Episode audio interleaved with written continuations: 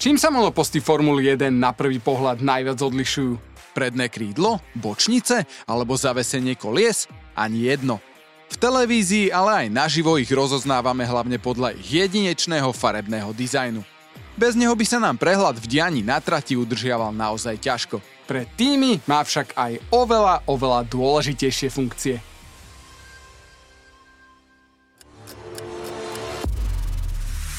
Ice King Tech ti prináša koskom. Ak hodinky, tak koskom. V minulosti reprezentovalo lakovanie najmä krajiny, z ktorých týmy pochádzali. Britské auta boli zelené, francúzske modré, nemecké biele. Talianské boli červené, avšak s výnimkou posledných dvoch pretekov sezóny 1964. Enzo Ferrari sa totiž pohádal s talianským automobilovým klubom a červenú natrúc vymenil za bielo-modrú. Vo všeobecnosti však lakovanie vytváralo identitu tímov. V roku 1968 umožnila Medzinárodná automobilová federácia vo Formuli 1 neobmedzené sponzorstvo. Farby monopostov sa začali meniť a postupne vzniklo viacero doslova ikonických lakovaní inšpirovaných sponzormi, ako napríklad čierno-zlatý Lotus alebo bielo-červený či chromovaný McLaren. Niekedy sa však zadarilo aj menej. Poďme sa pozrieť, čo lakovanie týmom prináša. Sponzori dávajú týmom peniaze a na oplatku dostávajú výstavný priestor na karosérii. Aby loga partnerov čo najlepšie vynikli, musia auta vyzerať atraktívne. O dokonale premyslený dizajn, ktorý maximalizuje ich viditeľnosť, sa starajú odborníci a umelci na marketingových oddeleniach tímov. Existuje pomerne dlhý zoznam pravidiel, ktorými sa musia riadiť. Napríklad, že sponzory nemajú radi, ak sa pod ich logom nachádza akákoľvek farebná zmena.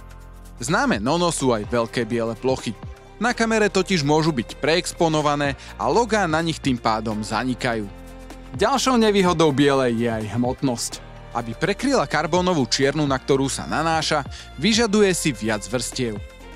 Základom dizajnu býva farebná schéma automobilky alebo titulného sponzora – tá sa pretvorí do pútavého vizuálu a finálny návrh putuje do virtuálneho sveta, kde sa kontroluje a schvaluje pri rôznych svetelných podmienkach. Špeciálne projekčné zariadenia na tento účel sa volajú Powerwall a práve tu piloti prvýkrát, aj keď iba virtuálne, uvidia pred sezónou nový monopost.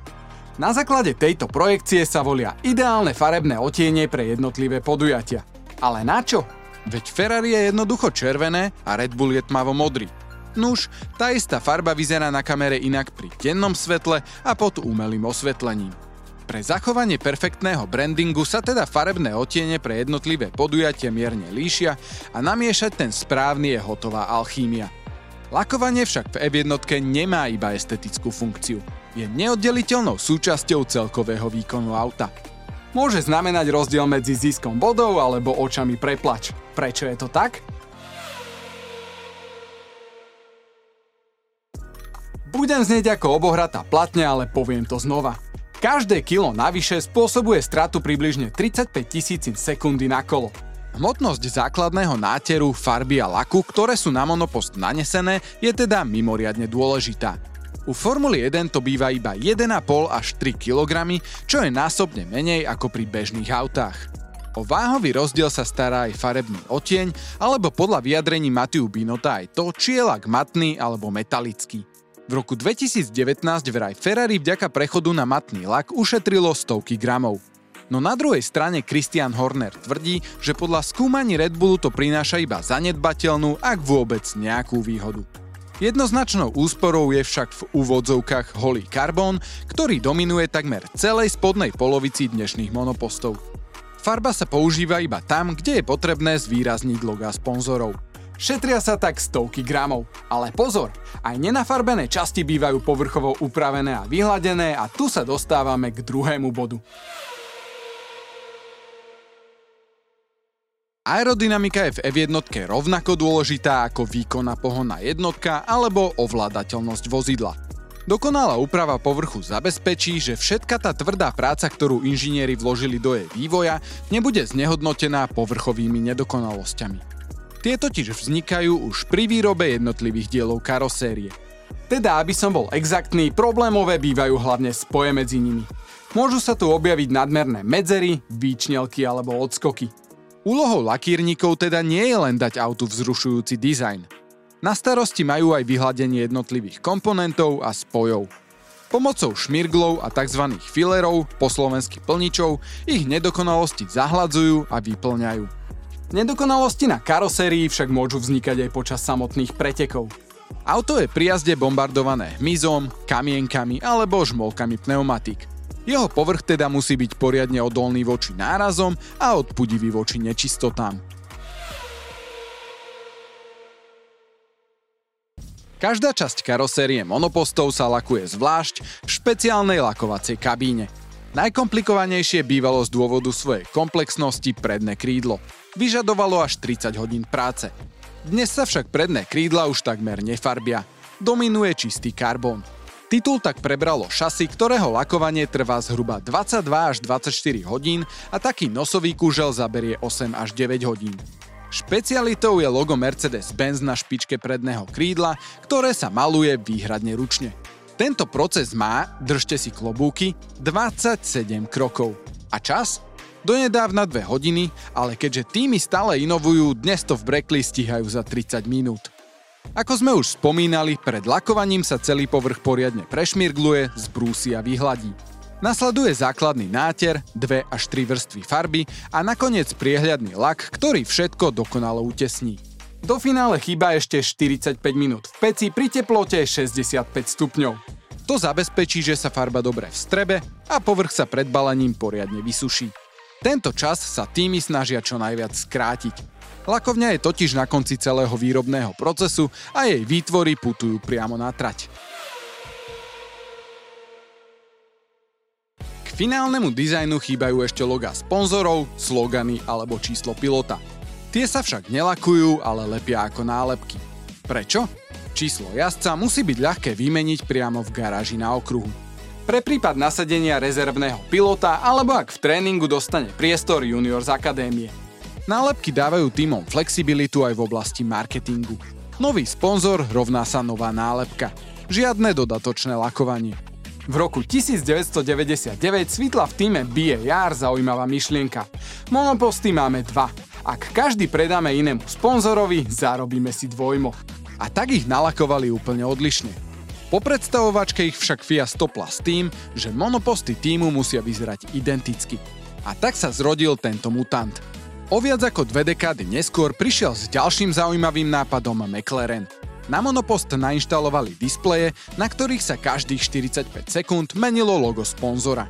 Ten istý reklamný priestor by tak mohli predať viacerým záujemcom. Ani toto riešenie však u FIA neprešlo a museli zostať pri nálepkách. Aerodynamici však nálepky nemajú príliš v láske.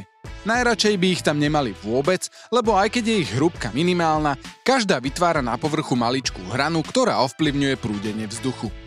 Pomerne novým trendom, ktorý nahrádza tradičné lakovanie a zároveň rieši problém s nálepkami je fóliovanie. Po anglicky wrapping. Možno ste si to ani nevšimli, ale Alpine a McLaren ho využívajú už 3 sezóny. Dizajn sa vytlačí na vinilovú fóliu a tá sa nalepí na karosériu podobne ako si lepíme ochranné fólie na displeje našich smartfónov. Lakovaný nosový kužel má bežne 4 až 5 aerodynamicky nežiadúcich sponzorských nálepiek. Naproti tomu vinilová fólia, v ktorej sú loga partnerov už vytlačené, má hranu iba jednu. Menej hrán rovná sa menej prekážok pre molekuly vzduchu. Výhodou fólie je oproti lakovaniu aj nižšia hmotnosť, cena a oveľa jednoduchšia a rýchlejšia aplikácia. Preteky sú k lakovaniu a fóliám nekompromisné. Na trati sú bombardované štrkom, hmyzom alebo úlomkami iných monopostov. A to im dáva poriadne zabrať. Aerodynamika však potrebuje dokonalý povrch.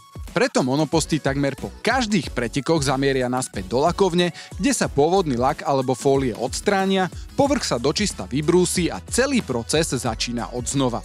Práca pri takejto otočke obvykle musí byť hotová do 24 hodín.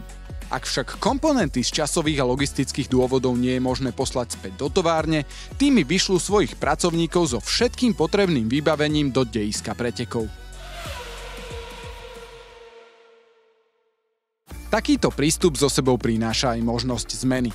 Tými čoraz častejšie prinášajú špeciálne dizajny určené pre konkrétne veľké ceny alebo pre konkrétnych sponzorov. A je to pochopiteľné. Čo je nové, to púta pozornosť. Špeciálne lakovanie je teda skvelá príležitosť, ako sa ešte viac zviditeľniť. Dá sa to však robiť viacerými spôsobmi. Monoposty Alpine sme v úvode sezóny videli v komplet rúžovom dizajne podľa farby ich titulného sponzora. Za mňa úplná nuda. Red Bull, Haas a Williams priniesli na veľkú cenu USA dizajn inšpirovaný hviezdičkami a pásikmi. To už bolo lepšie. Moje top však boli Alfa Romeo v talianských farbách z Monzy, chromovaný McLaren zo Silverstone a monacký Triple Crown oslavujúci víťazstva týmu z Indy 500, Le Mans a z veľkej ceny Monaka. Špeciálne lakovanie má však ešte jedno využitie a tým je kamufláž. Viackrát ho takto využili napríklad Red Bull alebo Alfa Romeo. Konkurentom tým znemožnili skopírovanie malých detailov karosérie. Perfektný vzhľad monopostov je pre týmy Formuly 1 rozhodujúci. Vytvára identitu tímov a podiela sa na úspechu. Na jednej strane láka sponzorov, čím prináša do tímovej kasy potrebné financie a na druhej strane je kľúčový pre maximálny výkon, lebo zabezpečuje optimálne fungovanie aerodynamiky a redukuje hmotnosť. Bez neho by bol monopost v nevýhode na trati a tým na ekonomickom oddelení. Napíšte mi do komentáru, aké je vaše obľúbené lakovanie. Chceš vidieť krásny dizajn monopostov Formuly 1 naživo? Máme pre teba jedinečnú možnosť vyhrať dve celovíkendové vstupenky na hlavnú tribúnu Red Bull Ringu na veľkú cenu Rakúska 2024, kde sa ti tento sen splní.